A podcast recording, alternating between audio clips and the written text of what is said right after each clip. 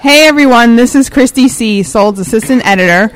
Welcome to another episode of In the Spray Room, our podcast where we talk to some of the best and brightest artists working on the streets today. For our daily online content, check us out on soulmagny.com. Follow us on Facebook, Instagram, and Twitter at soulmag. Today's crew consists of myself, John Domine, Hey there. and Brooklyn's own Big Ronnie. Where's that sexy? Mo-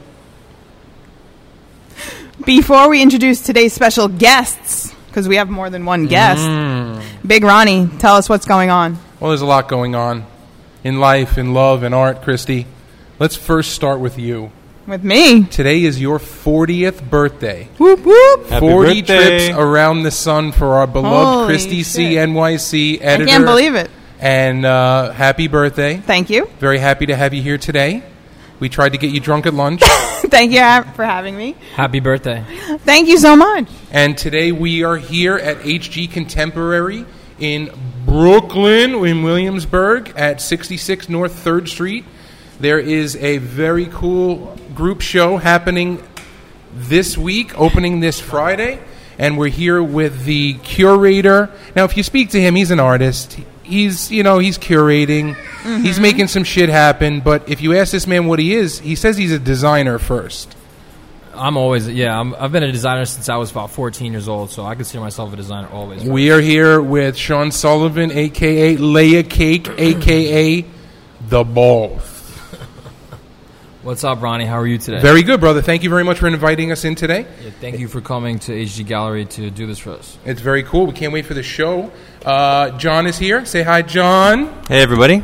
Now, John, it's uh, it's becoming more and more rare to have you with us. I know, I've been missing this. Your travels have kept you out of the podcast rotation, Yep. and it must really be tickling your FOMO. Yeah, definitely. I mean, I've been gone for most of the summer, but uh, I'm happy to be back and uh, talking with some artists, finding out some uh, some of the stuff going on. Now, I, I need to kick you just for a second. Which was your favorite uh, artist interview lately that you didn't have the opportunity to sit in on?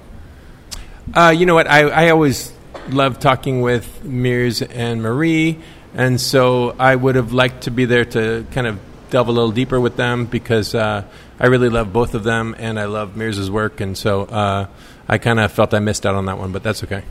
There'll Forgiven. Forgiven. Thank you. Now, Sean, let's talk about this project. Um, you have some familiar faces in this show and some non-familiar faces. Why don't you tell us a little bit about uh, how it came together and what made you pick the artist that you did?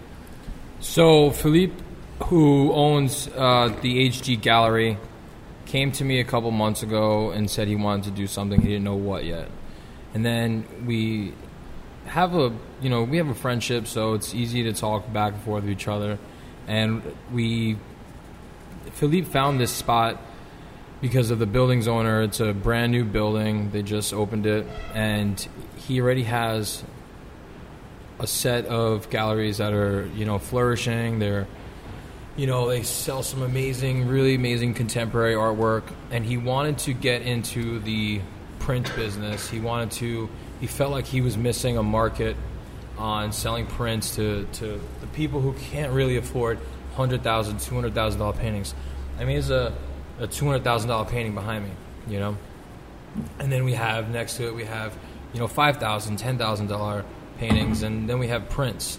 So it's all about giving people the chance to get art from some artists who don't necessarily sell prints, so to speak. Now, aren't there a lot of artists that don't want their work to be that attainable? Some people that don't want to come down market? Sure. I mean, in the the fine contemporary art world, it's a really funny business, just because who you sell with on the walls is kind of how you keep your price point.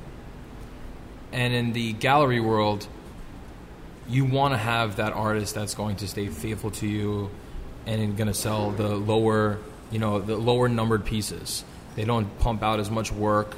They sell them at a higher value because it creates a, a, a wanted market for you.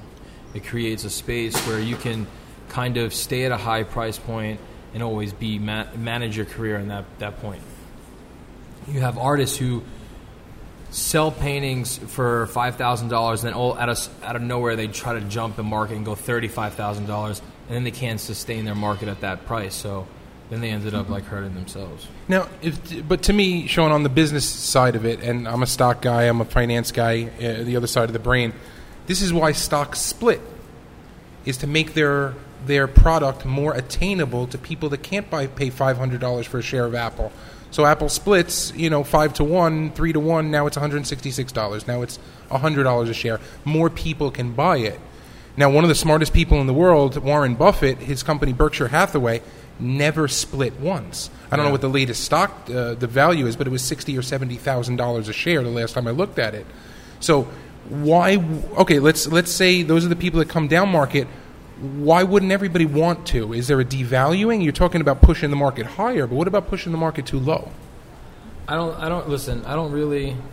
I think now with how easy art is able to obtain and able to get from artists from everywhere, you you don't have that cushion anymore where you can stay exclusive, where you can stay just selling higher price points because of how open the market is. I never knew that this many artists in the world existed. When I came into the street art world, right? And I'm not from the street art world. I don't sell art in the street art sense. When I came into the street art world, because that's where I thought I was, my market was. I couldn't believe how many artists there were, and how many how many of them were better than me. So I knew from seeing that that there's just going to be so much art out there, and I went above that price point, and I stayed there because of who I sell next to. So when I do prints, I do very very low numbers, five and under, and I keep them at almost an attainable price, but higher than people sell their prints at two hundred dollars, hundred dollars. So that's how I was able to keep my my market.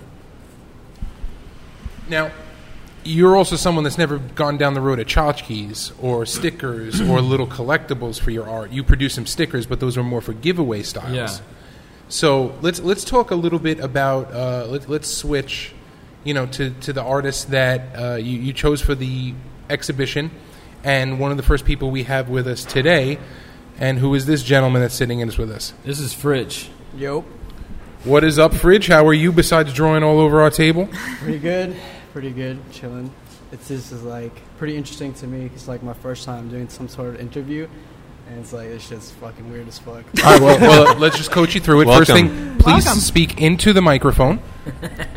Hold it a little closer. Pull it towards to you. Now that you said you're a noob, we're going to treat you like it for a half a Please, second. please, That's please. right. There's the mic. Good. Hello. There, uh, much better. So, how, how long have you two known you guys known each other? Actually, um, Fridge works with Harris Lobel, who also co-curated this project with me. Fridge was brought in on the First City project that you guys are familiar with. That we brought in over 160 artists into a 700-year-old mansion. Uh, Fridge did one of the most amazing pieces in the building. He used old wood, he used shattered pipes, and just sheetrock, everything that he could find, and he put it in this piece. And I thought that was really creative because no, nobody else did it, and it was a unique piece. So, it, so when we did this place, I said I wanted to bring in Fridge. You know, and we reached out to him. Fridge has projects going on with G Shock. He works with other cool companies doing very selective, tailored goods. So when you were saying before, well, I don't doubt, you know, do the all that other stuff, the stickers and all that stuff, is because I market myself to a tailored market. Mm-hmm. I want to be, you know, I don't want to be in a thousand homes. I want to be in ten homes, because those ten people know ten people that are also only want very low numbers and stuff like that. So Fridge had a new technique, and to me, it was amazing. And so I wanted to honestly bring him in here because and he was the first to come to mind, you know, that I wanted to do. I like what I've seen from it, just seeing his work here, and uh, I, I love your you, know, you use a lot of cutout. I mean, you do a lot of wood cuts, and uh, but you combine it with a piece that uh, is one more one dimensional. Well, not really, because the, the letters come out and things like that. Yeah, but what you've got 3D. here, it's actually kind of a unique. Um, I don't know, a unique piece, uh, something that I haven't seen before. So I, I like the combination of that. So it's cool to see. Thank you. Yeah, um, you know, I come from a graffiti background, and all the stuff that we do is just flat on the wall, you know. So my style that I really like to play with is 3D, and I want to push that more, and you know, fucking expand on the 3D style of things. So, figured the best way to depict 3D is to fucking show 3D. Yeah. Like it- so, I put like you know I like to like glue stuff on walls, like cut out wood to make it look like it's popping out of the wall. Just different ways I can pursue the 3D style.